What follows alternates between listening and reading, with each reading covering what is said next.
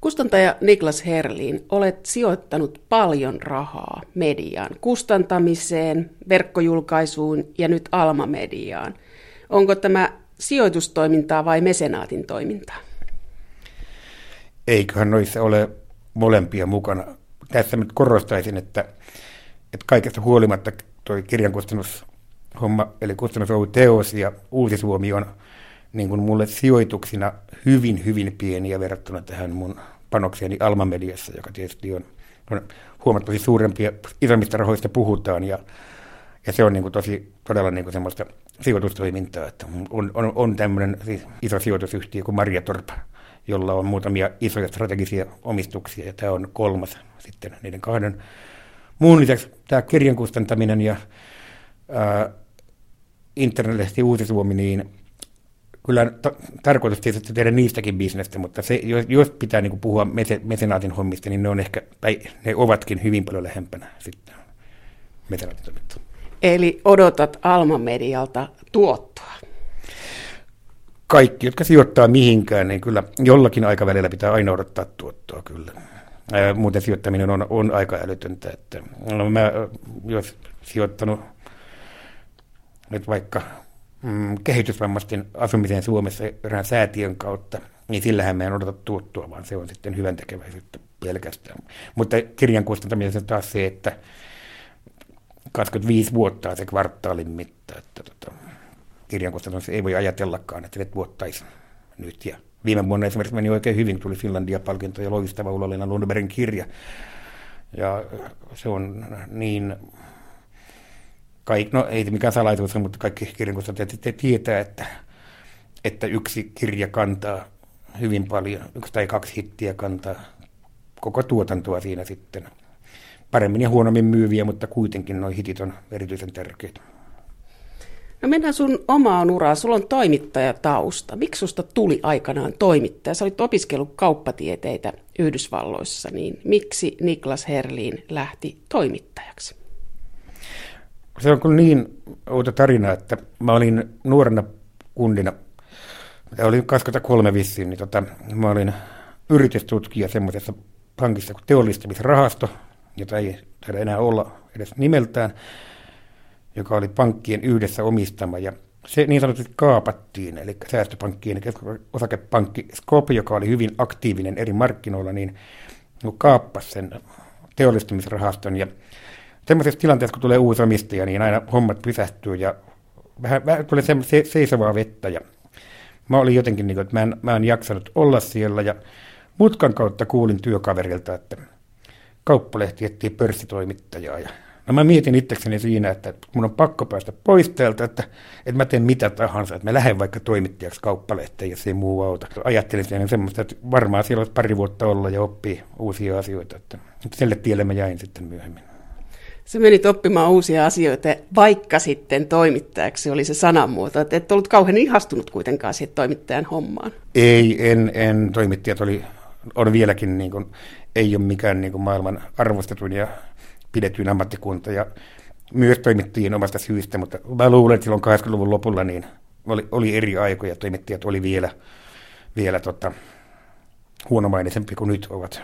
Se elämä oli sellaista. Ja ehkä myös se, että mulla oli kotona opetettu, no ei nyt ihan, että kaikki toimittajat on pahoja ihmisiä, mutta ei se paljon puuttunut, että näin oli. En usko, että mun sukulaiset tai vanhemmat esimerkiksi ei ollut kovin innostuneita siitä toimittajahommasta. Olkoon kyllä, että äiti, äiti oli aina ajatellut, että mä rupean kirjoittamaan jonakin päivänä. Se on kyllä totta. Oliko tämä perhekapina tai isäkapina ryhtyä toimittajaksi? Ei, ei, se oli se, että mä halusin päästä pois siitä vanhasta työpaikasta. Eikä, ja mä, mua, mua niin odotettiin siihen aikaan koneosakeyhtiön töihin, mutta mä niin pelasin aikaa siinä, että se lykättyä tehdä ja ajattelin, että siellä loppuelämässä joutuu olemaan, niin tekee jotakin muuta mieluummin ennen sinne menemistä, koneosakeyhtiön päätymistä. Ja, tota, ja tämä toimittaja niin ajatteli, että se oli kiva nähdä sekin maailma. Näin. Sä menit kauppalehteen ja kaupunkitarina kertoo, että sait sieltä potkut. Pitääkö se paikkansa? En varsinaisesti en voi sanoa, että no mä itse olen käyttänyt sitä termiä potkut, mutta asetettiin semmoisten vaihtoehtojen eteen, että mä en voinut missään nimessä jäädä. että mä en jäänyt kyselemään mitään vaihtoehtoja. Kun mä ilmoitettiin joku asia, niin mä sanoin, että se loppui tähän. Ja sitten mä lähdin pois sieltä. Puoli tuntia myöhemmin oli jo pakannut tavarat kävely ulos. Olit myös päällikkötoimittaja. Sä olit kuulemma aika tiukkis päällikkötoimittaja. No niin, mä varmaan olin, niin mä oon kuullut. Ja nuoren miehen luonnonvikaisuudella vielä, niin tota, tietysti vähän, vähän liiankin tiukka, mutta tota, mulla on, mulla on oli ainakin, ja on, on ehkä vielä äärimmäinen kunnianhimo siitä, että No se oli printtipuolta, mutta tehdään niin hyvä kuin pystytään.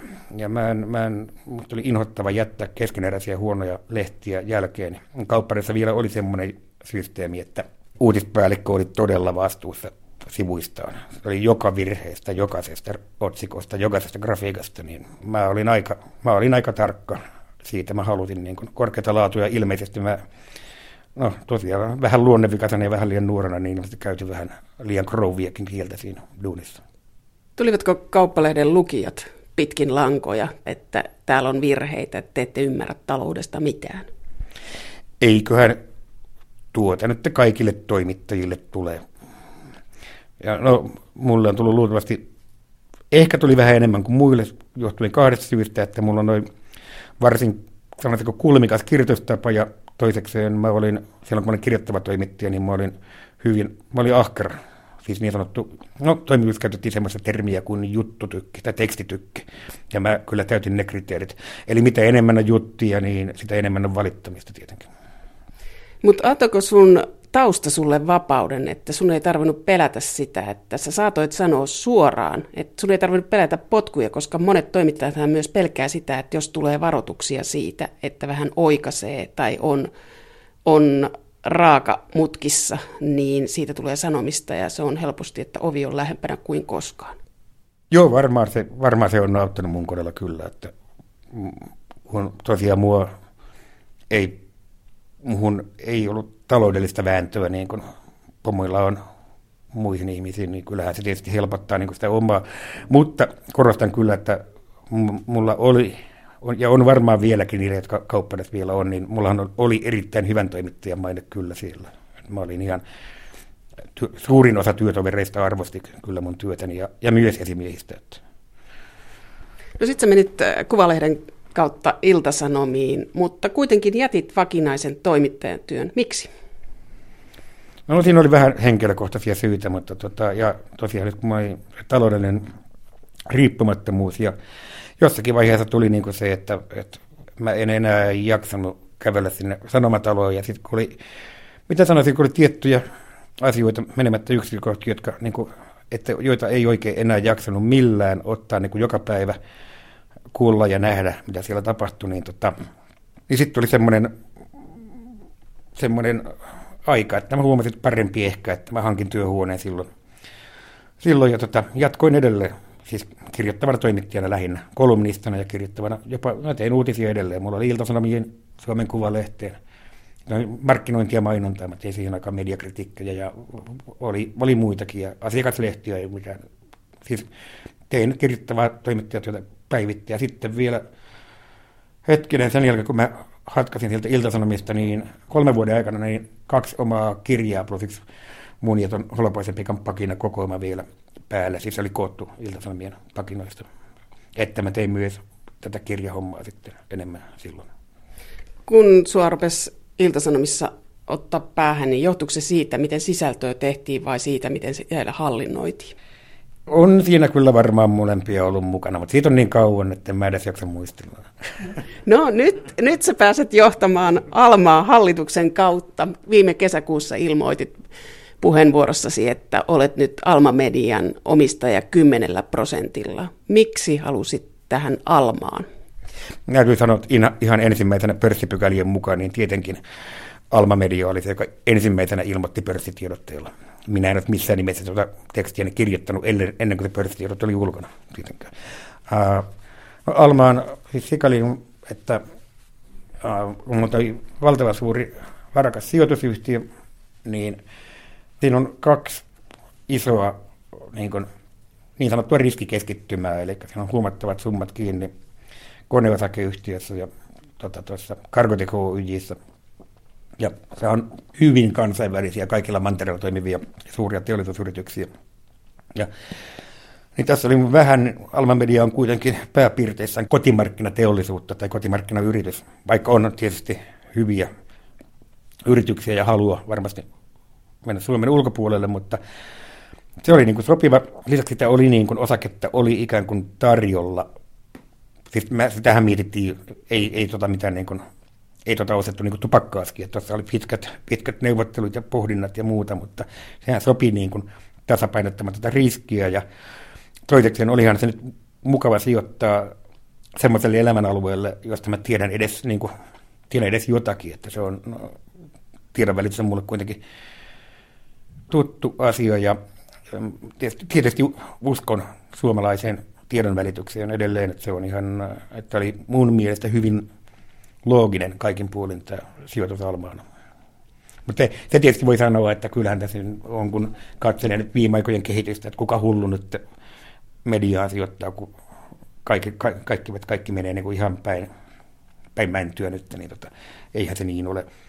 Että kyllähän ei tämä tiedonvälitys vielä loppunut ole. Tämä radikaaleja muutoksia tapahtuu, mutta ne, ne pitää ottaa vastaan ja toimia silloin tota järkevästi. Kyllä mulla on, mulla on täysin usko siihen, että Alma-mediassa pystytään toimimaan järkevästi.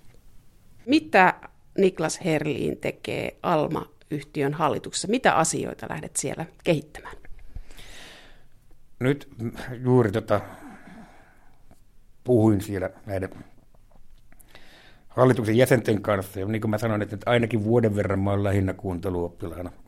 Eh, mä olen ollut pörssiyhtiön hallituksessa muutaman vuoden, joskus 80-90-lukujen taitteessa. Ajat on muuttunut hyvin paljon, hallituksen tehtävät on muuttunut hyvin paljon. Mä oon puhunut asiantuntijoiden ja pörssiyhtiön hallitusten jäsenten kanssa. Ja tota, mä nyt ainoastaan aion nyt ensin opetella, miten siellä hallituksessa ollaan ja mitä tehdään. Et mulla ei ole mikään, todellakaan mikään into mennä sinne paukuttaa nyrkkiä pöytään ja väittää, että mä tiedän, miten nämä asiat pitää hoitaa. Et kyllä mä niin kuin katson, että e- ehkä sitten kun mä tajuan enemmän sitä hallitustyöskentelystä, niin mä voin lähteä, tai totta kai pitääkin, pitääkin vaikuttaa, kun hallituksen jäsen, se on vastuullinen homma, mutta toistaiseksi kyllä mä, mä ei mulla ole niin mitään semmoista, että miten mä haluan kehittää Almaa ehdottomasti eteenpäin. Ja sitten nähdään, mullahan on, no lähiviikkoina sitten, kun tämä todennäköisesti minut on valittu hallitukseen, niin tota, silloin mä tiedän sen jälkeen firmasta paljon enemmän kuin sitä ennen. Musta tulee sitten sisäpiiriläinen, jolla mä tiedän enemmän, mutta en voi puhua firmasta enää yhtä avoimesti. No, nyt kun vielä voit puhua avoimesti, niin voit myös ennustaa, että tuossa muutama viikko sitten, no silloin kun Helsingin Sanomat siirtyi tabloidiin, niin aamutelevisiossa oli Helsingin Sanomien politiikan toimittaja Unto Hämäläinen, ja siinä puhuttiin lehtien tulevaisuudesta, joka on tällä hetkellä aika erikoisessa tilanteessa monet lehdet, ja siinä puhuttiin maakuntalehdistä, että maakuntalehdillä voi olla tällainen tulevaisuus, että ne ovat yhteisen sateenvarjon alla, ja sitten tehdään kaupunkeihin omia versioita tai omia sivuja, että omistukset muuttuu näin. Miltä tämmöinen ennuste vaikuttaa? No en minä tuota mahdottomana pidä, mutta ja Unto Hämäläinen nyt on fiksuin, fiksuimpia ihmisiä alalla, enkä todellakaan ohita niin hänen ennustettaan mit, mitenkään niin olkia kohottamalla, mutta siis toi on niin yksi vaihtoehto, mihin voidaan, yksi vaihtoehtoinen suunta, mutta kyllä asia on niin, että jos viiden vuoden päähän pyydetään asiantuntijoilta ennusteita, niin otetaan kymmenen asiantuntijaa, me saadaan kymmenen eri ennustetta, joista vähintään yhdeksän menee pieleen, että mä en, mä en kyllä lähtisi ennustamaan, koska mä en halua olla se idiootti, joka viiden vuoden kuluttua joutuu sanomaan, että mä olin väärässä. Mutta tämä lehtien tilanne on siinä mielessä kiinnostava, että siellä on suuret karsintaleikkaukset käynnissä ja toimituksien riviä oijotaan ja toimittajaporukoita vähennetään. Ja olet itse myös ollut huolissasi puheenvuorossasi Helsingin Sanomista, että YT kohta ulottuu toimitukseen, että tästä ei hyvää seuraa. Mutta Almassa on siivottu myös aika paljon. Mitä tapahtuu toimittajille tulevaisuudessa? Vieläkö vähennetään? Juu, ja sitten jossakin vaiheessa taas lisätään. Suhdanne on tämmöinen ja toimittajien toimenkuvat muuttuu ja monissa, no nyt on vähän tuommoinen niin moniosaaja juttua puhutaan, että sama ihminen osaisi tehdä hyvin telkkaria, radioa ja lehteä ja printtiä ja suomeksi ja ruotsiksi ja mitä kaikkea. Kyllä toi saneeraukset jatkuu. Tietysti Alman mediassahan se on kyllä niin, että se on jo aika, no miten mä nyt voisin toimittajakielellä sanoa, aika lailla mankeloitu, että siellä ei voi enää olla niin, eihän niin kuin ikuisesti ei voi pelkästään saneerata ja vähentää porukkaa, sekään ei ole, ja sitten kohtaan ei ole enää, ei ole enää tuotteita, jos ei ole tekijöitä. Se, mitä mä olen viitannut siihen Helsingin Sanomien useampaan kertaan, että tietysti siellä tehtiin sellaisia eläkepaketteja, joka on jo keventänyt näiden kahden ison, siis Hesarin ja Iltasanomien kulurakenteita, mutta että kun pannaan 40 ihmistä lähtee eläkkeelle samaan aikaan ja sitten palkataan kaksi toimittajaa lisää, niin kyllähän se väistämättä näkyy. Enkä mä usko, että siis esimerkiksi Hesarissa kukaan yrittäisikään väittää mua vastaan, että kyllä myöntävät varmasti siellä, että laatu on kärsin. Tehdään pienemmällä porukalla suurin piirtein saman verran. Toisaalta kyllä siellä on edelleen, siis korostan edelleen, niin kuin aina sanotaan, Helsingin Sanomat on siis printin puolella ehdottomasti Suomen tärkein siis sanomalehti, ja, ja se, no, mikä se sana, kun inhotetaan englannin kielen käyttämistä benchmark, mutta, mutta tota, Helsingin Sanomat ikään kuin kuitenkin on niin kuin jonkinnäköinen, mitä kaikki, okei, sitä on kiva haukkua, kun se on suuri ja muuta, mutta siis se näyttää niin kuin sen tien, mihin muut, muut hiljalleen menee. Kyllähän on oman tien kulkijoita ja tehdään omilla tavoilla ja, ja jotkut, siirty, jotkut siirrytään tabloideihin ja jotkut ei ja niin poispäin, että mutta kyllä mä niin kuin, siis siinä mielessä, että jos Hesarin laatu heikkenee, niin ikään kuin laskee kaikkien muidenkin rimaa sitten. Siitä mä en oikein pidä. Mutta saattaa se olla, että se on, se on täysin välttämätöntä ehkä. Ja toisaalta Helsingin Sanomien putoaminen tarkoittaa sitä, että se antaa Ylelle aika paljon tilaa. Et siinä se, se on niin kuin ollut kirittäjä Yleisradiolle, että vahva Helsingin Sanomat tai mikä tahansa vahva maakuntalehti, mutta sieltä ei nouse vahvoja maakuntalehtiä.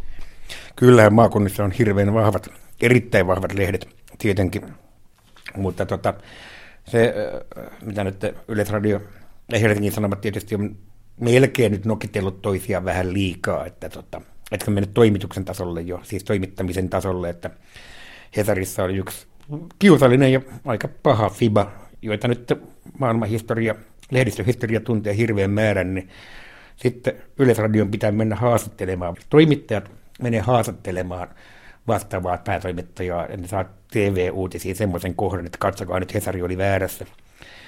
Ja toisekseen niin mä ymmärrän Hesarin johtoa, toimituksen johtoa katkeruudesta Yleisradiolle, jolla on nyt siis uusi 500 miljoonan euron budjetti, jonka ei edes tarvitse varsinaisesti niin tuottaa mitään. Siis rahaa on rantarosvoilla siellä kun muut joutuu saneeraamaan, olen kilpailutilanteessa ja muuta. Meillä on Uudessa Suomessa niin kuin vuorossa niin kuin päivällä ehkä kolme tai neljä nettitoimittajaa. Mä, toimittaja itse tiedätte varmaan paremmin, että kuinka monta nettitoimittajaa tällä hetkellä on eri osastoilla vuorossa tota, Yleisradiossa, mutta aika paljon enemmän kuin Uudessa Suomessa. Ja siellä kuitenkin Maki on antanut tulos- ja budjetitavoitteita toimitusjohtajalle tai toimituksen johdolle. Ja, tota, ja onhan se välillä aika raskasta katsoa, että mitä, miten paljon niin kuin Yleisradio voi satsata kaikkeen tähän, ää, joka kuitenkaan ei ole niin kuin vapaan kilpailun puitteissa olevaa toimintaa. Erittäin hyvin ymmärrän, että, että maakuntalehdet on katkeria niin kuin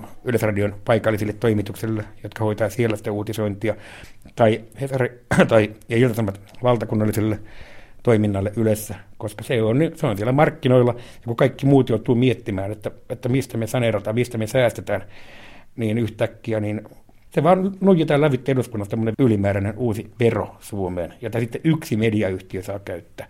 Niin kyllähän se totta kai aiheuttaa niin kuin katkeruutta niissä, jotka joutuu niin kuin toimimaan niin sanotusti omilla tai kapitalistin rahoilla. Tarkoittaako tämä lause sitä, että pitäisi mennä Englannin malliin, että myös muut mediatalot, yksityiset mediatalot saisivat valtion tukea. Nythän on tietysti jakelutuki, mutta tuli arvonlisävero. No, se minkä mä voin hyvin pienessä mittakaavassa ainakin sanoa, että, että kiitos Yleisradiolle siitä, että meillä oli yksi vuoden mittainen projekti, jossa tota Yle Puhe ja Uusi Suomi teki yhteistyötä. Eli joka arkipäivä oli radio, kolumni julkaistiin myös blogina Uudessa Suomessa ja tota, Yleisradio niin kuin maksoi Uudelle Suomelle X euroa niistä varoistaan ja me Uudessa Suomessa tätä tehtiin sitä. Ja televisiopuolellahan se on myös hyvin arvokasta siis se, että Yleisradio ostaa kuitenkin näiltä kunniallisilta suomalaisilta tuotantoyhtiöiltä kunniallisia ohjelmia, että siis se, siinä mielessä niin se, tavallaan se subventio tulee sitten sitä kautta se Ylen tuoma. Mutta siitä huolimatta katsoo niin kuin kaiken maailman niin kuin amerikkalainen TV, HBO, joka tekee niin kuin maailman parhaita TV-sarjoja, niin Ylehän on ratkaissut asian niin, että ottavat yksin oikeudella kaikki nämä HBOn kanssa, ja ei sitä tarvinnut tehdä. Siis kyllä nämä suomalaiset toimijat on sen parhaat sarjat tuonut Suomeen joka tapauksessa. Ei tarvitse vero, veronmaksajien rahaa käyttää siihen, että okei, sitten olisi tullut mainoskatkot, se on kaikkein pahinta, mutta tota, mutta mä en ymmärrä, että miksi tuommoisillakin alueilla niin Yleisradion pitää nokittaa tuommoista niin hyvää tuotetta itselleen, joka olisi hirveän tärkeää olla kaupallisilla kanavilla, TV-kanavilla. Niklas Herlin, näet, että Yleisradion rajoista pitäisi keskustella enemmän. No kyllähän tässä keskustella yritetty keskustella, mutta ei se oikein ota tuulta. Se rajoja pitäisi kiristää ja toisekseen, niin ei se, ei toi hallintoneuvosto muotoinen niin kuin valvonta, eli mun on hirveän vaikea uskoa, että se on riittävä kontrolli. Kyllä se tarvitsisi lisää kontrollia, sillä pitäisi olla tiukemmat rajat kyllä, minun mielestäni. Niklas Herlin, sä oot sanonut, että kustantamisen tappiot on pahimmillaan olleet liian suuria. Nyt on tämä digitalisointi menossa monissa paikoissa. Mitä tekee teos? Lähteekö se digitaalisille markkinoille aggressiivisesti?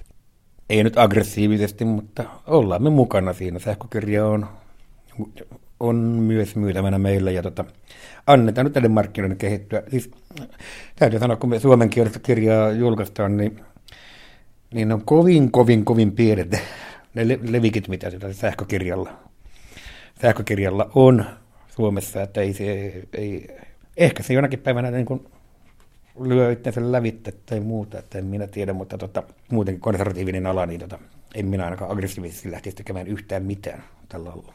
Siis kirjakustamisessa. Sä oot sanonut, että kirjallisuuskeskustelu on rahakeskustelua. Kuka sitä rahakeskustelua pitää yllä? Kyllä, siinä on noi, no, tekijät itse ja sitten kaikki nämä tota, ää, tullut vähän niin kuin kirjo, kirja pitääkin markkinoida oikein ja fiksusti ja sitä pitää niin kuin käyttää, mutta kyllä niin kuin on mennyt semmoiseksi, että, äh, että otetaan niin kuin se kirjailijan niin kuin suunniteltu brändi alkaa olla tärkeämpi kuin hänen kirjoittamansa kirja. Että siellä niin fiksut ihmiset niin miettii, että miten me saadaan rakennettua tästä henkilöstä houkutteleva sen sijaan, että käytetään ehkä aikaa siihen, että miten me rakennettu, saataisiin rakennettua siitä, että hänen kirjansa on kiinnostava että siinä menee vähän överiksi ja sitten ylipäätään, tietysti se on aika vakava asia, kun siinä on tuota rahanjakoa ja kirjallisuus on täysin välttämätöntä, ja kun siinä sehän ei elätä kyllä kovin monta kirjailijaa. Kyllä se pitää niin kuin olla, että, että on, on kirjallisuuden rahoitusta, on olla ja siinä on siis sy- syytäkin puhua. Mutta kyllä se on mun mielestä aika ikävää, että kirjallisuuskeskustelussa puhutaan vähemmän kirjojen sisällöstä kuin kirjojen ympärillä riippuvasta markkinoinnista ja, ja, ja noi verojutuissa niin mieletön otsikko siis jostakin siitä paljon Laila Hirvisaari paljon Jari Tervo ja mitä milloinkin ja kuta kulloinkin. Ne jutut on vielä, ne mitä mä oon niin nähnyt tästä aiheesta, on vielä ihan no, eri, journalisesti erittäin huonoa jälkeen vielä verojutut, mitä kirjailijasta on tehty. Täysin käsittämättömän huonoja. Mä en ymmärrä, panna taloustoimittaja, niin mä en ymmärrä, kuinka ne on niin pahasti menee aina noin puurtavillit sekaisin. Jossakin oli, että toi on toi Laila Hirvisaari tienannut kirjoilla miljoonia. Suomen suosituin kirjailija melkein ihan suositumpia kärjessä 40 vuotta, saman verran romaaneja, niin mitä hän olisi pitänyt sitten 40 vuoden aikana tienata, niin kuin satasia vai? Tai ihan älytöntä. Kaikki ihmiset ostaa Laila Hirvisaaren kirja 40 vuoden ajan, niin kai se itsellekin, kirjailijallekin voi jotakin jäädä, eikä niin yhtäkkiä, että Laila Hirvisaari on tienannut kirjoillaan miljoonia. Voi itku, että on tyhmiä nuo toimittajat kaikki kirjailijat on joskus aloittanut jostakin. Joku Jari Tervo, joka on erittäin hyvä biisas, varmasti ollut VSOille, mutta täytyy nyt muistaa, että oliko siellä neljä, viisi takulla kannattamatonta runoteosta, jotka on niin kuin tullut myös siis tämmöisestä kustantamon taiteellisesta kunnianhimosta, jonka jälkeen tuli niitä mainioita tarinoita sieltä Rovaniemeltä, Pohjahovi ja poliisin poika, mitä niitä oli, jotka varmasti jo rupesivat niin tuottamaan ja niin kuin paino vähän alemmaksi sitä Et ikään, kuin että jo ne runokirjat oli jäänyt niin ikään kuin tuotteilla maksu. Ja sitten siitä tuli supersuosittu kirjailija. Mutta siis koko prosessi menee parikymmentä vuotta tai enemmänkin. Hotakainen sama juttu, että nekin, hänkin on aloittanut aikana runoilijana ja nyt on varmasti tärkeä kirjailija. Kirjailija pitää kasvaa sen työn mukana, että nämä, nämä hittikirjailijat niin hyvin harva on ollut heti niin kuin, hitti. Joo, mennään tota, uuteen Suomeen. Uusi Suomi on verkkolehti, joka on perustettu 2007. Onko se yhtenäkään vuonna tuottanut voittoa? Ei kokonaisena kalenterivuonna, ei, jos nykyaika käyttää tätä vuosi neljänneksiä, kvartaaleja, niin kannattavia neljänneksiä kyllä on ollut, mutta ei kokonaista vuotta. Kauanko odotat? Eihän tässä nyt mitään kiirettä on mihinkään. Tässä on nyt hyvin, niin kuin, hyvin tota, vääriä käsityksiä Uuden Suomen jättitappioista, koska ne ihan oikeasti eivät ole jättitappioita, jos mä nyt vertaan niin kuin mihin tahansa isoon mediatalon. Paljon siellä on niin kuin haaskattu eri tavoin niin kuin näihin nettiprojekteihin, niin, niin, ja miten paljon tappioita ne kaikkina näinä vuosina on tuonut noille isoille mediataloille, niin tota, no mä en, joku nettilehti taloussanomat, niin Iltasanomat, kuuluu Iltasanomien organisaatioon, ja Iltasanomissa oli iso juttu Uuden Suomen jättitappioista, niin mä kyllä nyt ilmoitin toimitukseen, että taloussanomien vauhdilla, mitä sanomat on käyttänyt taloussanomat nettilehteen, niin niin tällä Suomen tappiovauhdilla mä saan ne kiinni semmoisen 100-150 vuoden kuluttua sitten. Että siis Uusi Suomi ei ole tehnyt jättitappioita, koko ajan menee, tappio pienenee ja tarkoitus on kasvattaa, mutta helppohan se ei ole siis. Varsinkaan kun muut satsaavat niin tolkuttomia määriä rahaa tähän digitaaliseen viestintään.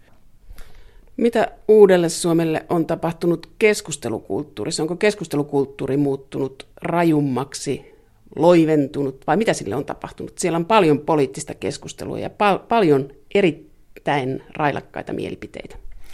No jopa no, viime viikkoina, jopa viime päivinä tai vähintään viikkoina, niin siellä on taas linjattu uudestaan. Siellä tullaan entistä vähemmän sietämään äh, niin tämmöisiä feikkihenkilöitä. Niitä, ne on mahdoton jokaista karsia, mutta niitä tulee, tulee tota, olemaan. Siellä on, siellä on ollut kovaa kurin palautusta siis näiden käyttäjien osalta ja epäasiallisuuksiin suhtaudutaan entistä tiukemmin.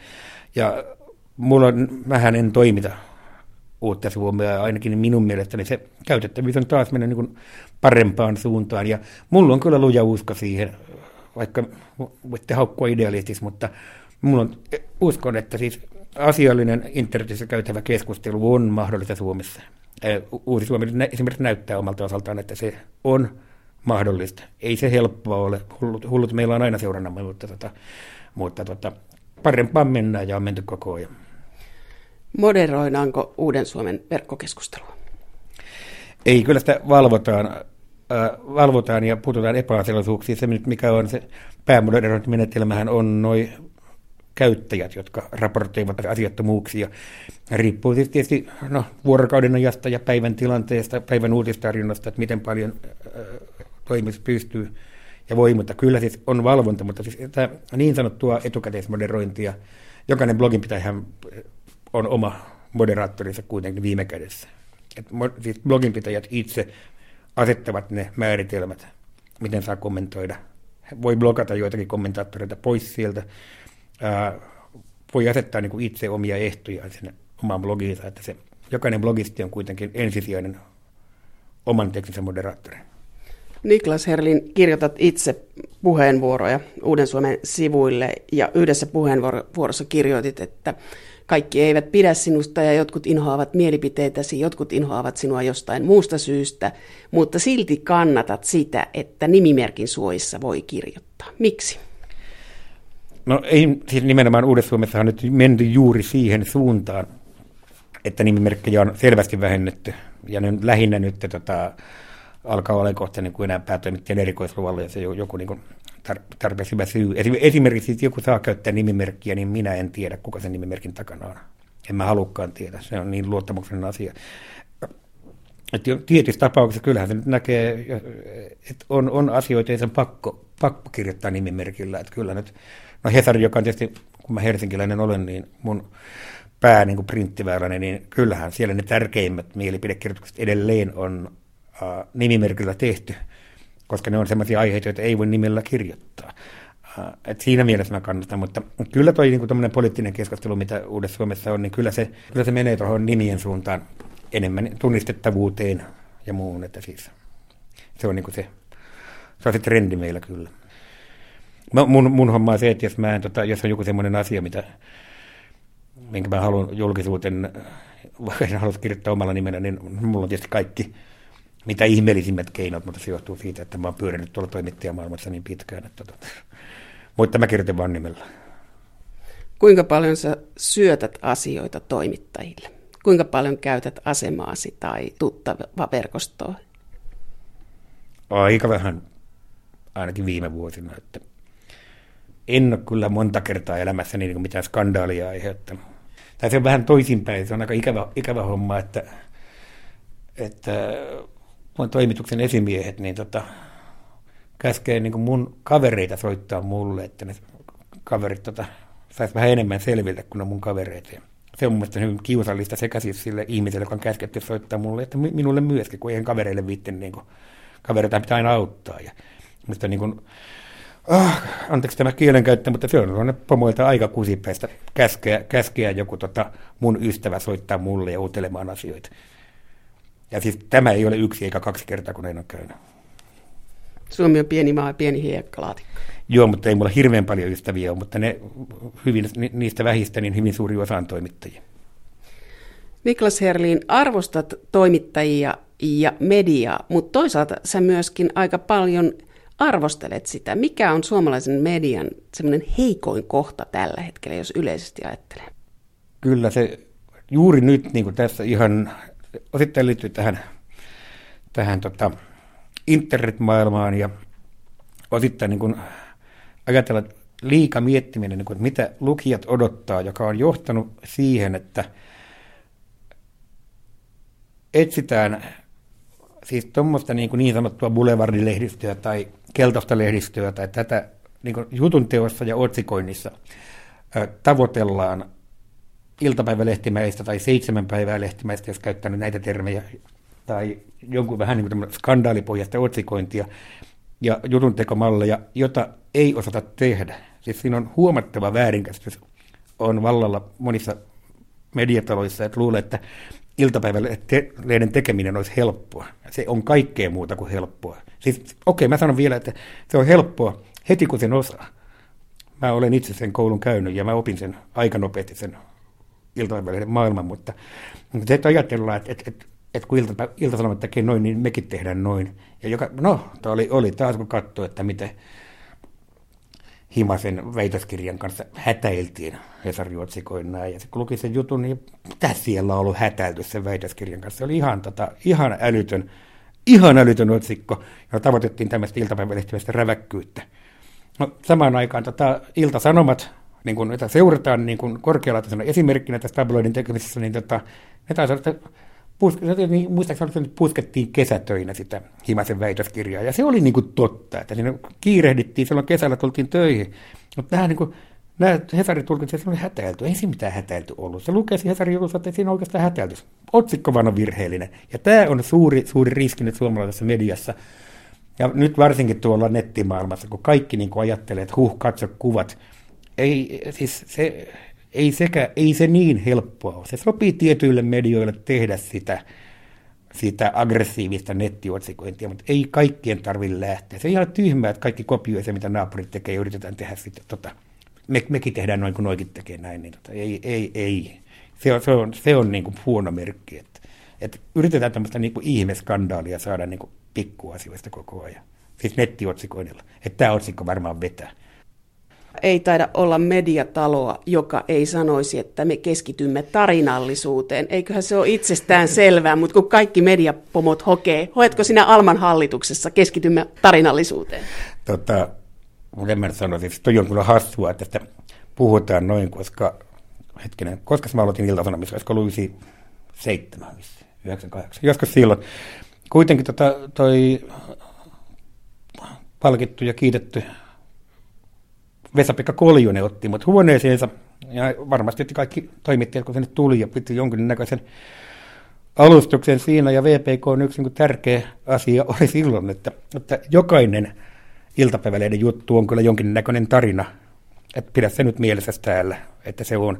Että jos, jos tämä VPK opetetaan mulle 98, niin mitäköhän nämä muut pomot on tehnyt sillä aikaa, kun, kun VPK kertoi tämmöisiä. Anta mulle vielä joku, mä en muista mikä se oli, älyttömän hyvä brittiläinen tutkimus. Että hän varmasti oli antanut muillekin uusille toimittajille silloin, jossa niin helvitettiin tätä tarinallisuuden pohjaa ja ajatusta. Niin tota, on se aika hassu, että nyt, nyt niin kuin, tämä pyörä keksitään uudelleen. Sitten on tämä, tämä hidas lukeminen jotenkin, että pitkät jutut tulee muotiin, ikään kuin niitä ei tehty maailman sivu. Oleellista on, pitkät jutut tekeminen on helppo, mutta hyvän pitkän jutun tekeminen ei ole helppoa. Mutta nyt sanotaan, että mediatalot eivät tee pitkiä juttuja, että on long play-palvelu, josta voit ostaa yhden pitkän jutun. No tämä on, mä todella toivon, että long play onnistuu tässä, mutta kyllähän on pitkiä juttuja on siis saatavilla. Se on nyt vähän liiottelu, että niitä ei ole. Että on mun tuossa alakerrassa on kioski, R-kioski, anteeksi, tuotemerkki nimeltä mainitseminen. Mä saan aika hyvä lehtitarjonta ja mä ostan sieltä siis, mä, mulle ei tule aikakauslehtiä tänne kotiin oikeastaan yhtään. Mä ostan sieltä eri lehtiä ja myös varsinkin viikonloppuisin, niin mä ostan näitä maakuntalehtiä viikonloppunumeroita, siellä on muutama, siellä on ainakin tätä aamulehtiä. Turun Sanomat siellä on, sitten on monta, monta niin kuin aikakauslehtiä, jotka on ihan siirrettävää hintaa, ne on täynnä erittäin hyvin toimittuja pitkiä juttuja kyllä. Että ei, ei tota, se, että netissä ei ole pitkiä juttuja, se on vähän toinen juttu. Ja se, mutta kyllähän tästäkin on siis hyviä esimerkkejä, kansainvälisiä esimerkkejä, missä tämä, niin, tämä long play-homma ovat myöskin hakeneet ajatusta ihan selvästi, että kyllä se voi toimia. Todella toivon, että he onnistuvat tässä. Että tulee niin uusi tekijä alalle, niin se on aina viedä niin kuin, no jossakin määrin idealistisia yrittäjiä, niin sen, sitä parempi vielä. Mutta onko siinä kyse siitä, että lehtitaloilla ei ole enää varaa tutkivaan toimittamiseen? Varaa ja varaa. Vielä toisen kerran palaan tähän VP Koljosen, se haastatteli mua silloin tässä tota, ennen kuin mä siirryin sinne. Mä kysyin, VPK kysyi multa, että mitä sä pidät tästä aihe tutkiva journalismi, niin mä vastasin sille, että, että mä oikein tajun, mitä se on, koska kyllähän jokainen juttu vaatii tutkimusta. Jotkut vähän enemmän ja jotkut vähän vähemmän. Ja tota, että, tota, mutta sitten kyllä myös sanon, että mä oon niin kuin, että puolen vuoden projekteihin muista niin ei toimittajana ole, että tota, mulla ei riitä kärsivällisyys. Ja tietysti kyllähän se voi ajattelee lehtitalojen kannalta, että jos sä sidot niin yhden kuukausipakkaisen ihmisen puolisvuodeksi projektiin, niin kyllä se pirun kallista homma on sitten. On tuossa tietty totuuden jyvä kyllä, mutta itse tämä termi tutkiva journalismi on vähän semmoinen, musta on vähän niin kuin, mutta vähän hassu termi, koska ihan totta, siis jokaisen yksipaltaisen jutun pätkäkin yleensä, tai pitäisi vähän tutkia, tehdä tarkastussoittoja ja muuta. Siitä se tutkiminen alkaa. Toinen juttu on sitten, että jos joudut menemään jonnekin arkistojen ääreen ja käytät puoli vuotta siellä tutkit jotakin vanhoja papereita, niin sehän on, se on vähän erilaista tutkimusta, mutta jokainen, jokaisen niin kuin, jutun pitäisi olla jossakin määrin tutkivaa journalismia. Sä oot huolissa siitä median roolista ja, si- ja myös siitä, että mediaa syytetään kaikesta, että media on suunnilleen mihin tahansa syyllinen. Mutta eikö media ole itse myös vähän aiheuttanut tätä? No il, ilman muuta, että yksi, yksi mikä on, on niin kuin toimittajilla on, niin tota, on vähän niin kuin noussut neste päähän kyllä, että toimittajat luulevat tai tuntevat jopa olevansa, ja ehkä ovatkin vallankäyttäjiä, mikä nyt ei kuitenkaan ole se, se tehtävä. mun, mun mielestä siis toimittajan pitäisi raportoida ja kertoa, ja voihan se kommentteja tehdä ja muuta, mutta niin kuin nauttii siitä vallankäytöstä. Toiseksi niin jutut kovenna ja farskistuu, niin kyllä mä niin sanon, että, että kyllähän toimittaja tai media ylipäätään ainahan on syytäkin syyttää, mutta siinä jokainen jokainen asia niin kuin pannaan nyt koko jääkiekkoa seuraava niin kuin fanilaumaa sitä mieltä, että, että pelikielto että on pelkästään median syytä, että jollakin jätkät sai pelikielto. No ei nyt, ei nyt tasan tarkkaan, no siinä on ihan muut syyt, kuten 60 aivatärähdystä kuluvalla kaudella SM Liigassa ollut. Niin ei se median syytä että se on 60 aivatärähdystä että tälle pitää tehdä jotakin tälle. Että eihän nuoria jätkiä niin päitänsä hakata niin tuommoista tahtia niin kuin, sairaalakunto. Että kaikki niin kuin lähtee siitä, että kaikki tämä on median syytä, se ja tämä. Ja, ja mikä perussuomalaiset nimenomaan puolueena väittää, että heitä jahdataan koko ajan pitkin poikin mediaa, kun tuolla nuoleskellaan oikein lehdethän hakee suorastaan niin persujen äänestäjiä miellyttäviä otsikoita, ja, tai lehdet ja no, televisiossakin myös, että nuoleskellaan sitä äänestäjäryhmää ja niitä, niitä tiettyjä, varsinkin tämmöistä niin kansainvälistymis maahanmuuttolinja kritisoiva uutisointi. On nyt tietysti joku vihreitä idealisteja, jotka parissa valtamediassa on, jotka niin kuin, kyllä on, on niin kuin vähän, menee se jaagaaminen siinä tietysti ylitte, mutta se, että persoonat syyttää mediaa nyt milloin mistäkin. Mä oon kyllästynyt, ja mä oon kyllästynyt siihen niin kuin valituksen, että olemme media vihaa meitä, mutta, tota, mutta onhan se kyllä muissakin puolueissa, on, on tota, yritysmaailmassa. Nyt on mielenkiintoista, että jos elintarviketeollisuudella menee vähän huonommin nyt, niin ei se nyt kyllä median syytä ole, jos joku niin kuin tukkuri myy mätää lihaa. Siis ihan totta. Kyllä se jossakin muualla se vika on kuin mediassa. Että, että, että, että kyllä se menee myös se överiksi, että tota, syytetään joka, jokaisesta ikävästä asiasta, kun maailmassa tapahtuu, niin tämä on median syytä. Sitten sä oot sanonut itse yhdessä kirjoituksessa, että se, että sääntöjä noudatetaan yhteiskunnassa, että valvonta on sälytetty suurelta osin toimittajille tämmöinen yhteiskunnallinen valvonta, että et, et mediaa syytetään, mutta kuka sen nostaa, ellei media? No näin, näin se tietysti on, että siis se on, se on että tommonen, niin no se on niin valvonta ulkoistettu. Mutta on, onhan se aika hurjaa kyllä, että jos niin kuin, esimerkiksi niin kuin lainmukaista käyttäytymistä pitää, että kyllähän pitäisi olla niin kuin, niin kuin tietty määrä virkamiehiä oikeuslaitoksessa, poliisivoimissa, muualla, niin tota, kyllähän se olisi niin kuin, aika, niin kuin, jos tämä yhteiskuntakontrollia tarvitsee, niin kyllä aika paljon pitäisi tulla tietysti siltä suunnalta mieluummin. Mutta kyllä sitä on niin kuin, ulkoistettu medialle. Ja sitten toisaalta sitten tulee se, että toimittajat luulee itse olevansa niin kuin, vallankäyttäjiä, niin se tota, esimerkiksi se, minä sanoisin, että jos mulla on ollut, tai mun joku näkemys on saanut volyymia silloin kun mä olin Iltasanomissa tai joku mun juttu on repästetty, revästy tuota aukeamalle ja sen on seuraamuksia tai jotakin, niin se on niin aika naurettava, että mä olisin, ehkä mä itse luullutkin, jos ajatellut, että mä oon kova jätkä, mä oon vaikuttanut tähän asiaan, mutta kyllä se on se iltasanomat, joka siinä takana oli siis. Että toimittajat ei e- erota itseään työnantajastaan. Ne luulee, että se on pelkästään mun hyvyyttä. Mutta tästä jutusta puhutaan, vaikka jos niin toimittaisi niin mielettömän iso mediaa, niin, tota, niin, niin eihän se, se toimittaja, siis se väline on tärkeämpi kuin se toimittaja. Ja aika, aika hyvä toimittaja olla, että sillä välineellä ei ole mitään merkitystä. Kerro Niklas Herlin, mikä on sinun oma suurin uutisvoittosi? En mä tiedä. Äh, ei, onhan niitä ollut isompia. No, sitä, no, tärkein, tärkein taisi olla se, että tota, no, kauppalehden aikana, mä olin kaksi vuotta siellä ollut, niin tota, otsikko oli jotenkin niin, että Wärtsilä meriteollisuuden vaihtoehdot valtiolle piste tukea tai konkurssi. Ja siis se oli siis sikäli ratkaisiva uutisvoitto, että se lopullisesti niittäisi mut siihen, että mä jään näihin hommiin. Nämä on vanhat uutista vanhoja uutisia. En mä skuupannut pitkään aikaa. Tuletko skuuppaamaan? Olisi se kiva vielä joskus yrittää, mutta se on nyt, kyllä se on niin, että en ole kymmenen vuoteen niin kuin toimituksessa ja oikeastaan viiteen vuoteen en ole tehnyt muuta kuin noita Uuden Suomen blogeja, että, että kyllä, se, tota, kyllä, kyllä mä niin ruosteessa on ja siis olisin nyt, että en mä, en mä usko, että se nyt lähtisi enää. Kyllä vielä joku päivä. Pakko yrittää ei, en ainakaan voi kiistää, että en ikinä enää skuuppaa. Jos mä yhtäkkiä skuuppaakin Piru viikon, niin vähän noloa väittää, että en enää skuuppaa. Kerran toimittaja, aina toimittaja. No kyllä, siis, siis mulla, se on, mulla se on, kun mä en pääse, että kyllä se mulla on aika, aika lailla verissä kuitenkin se, se homma. Että, kyllä mä nyt tiedän, että mä olen entinen toimittaja, siis ei mulla ole mitään harhakäsityksiä siitä, mutta kyllä mä niin kuin, on mulla siis toimittajan mentaliteetti edelleen.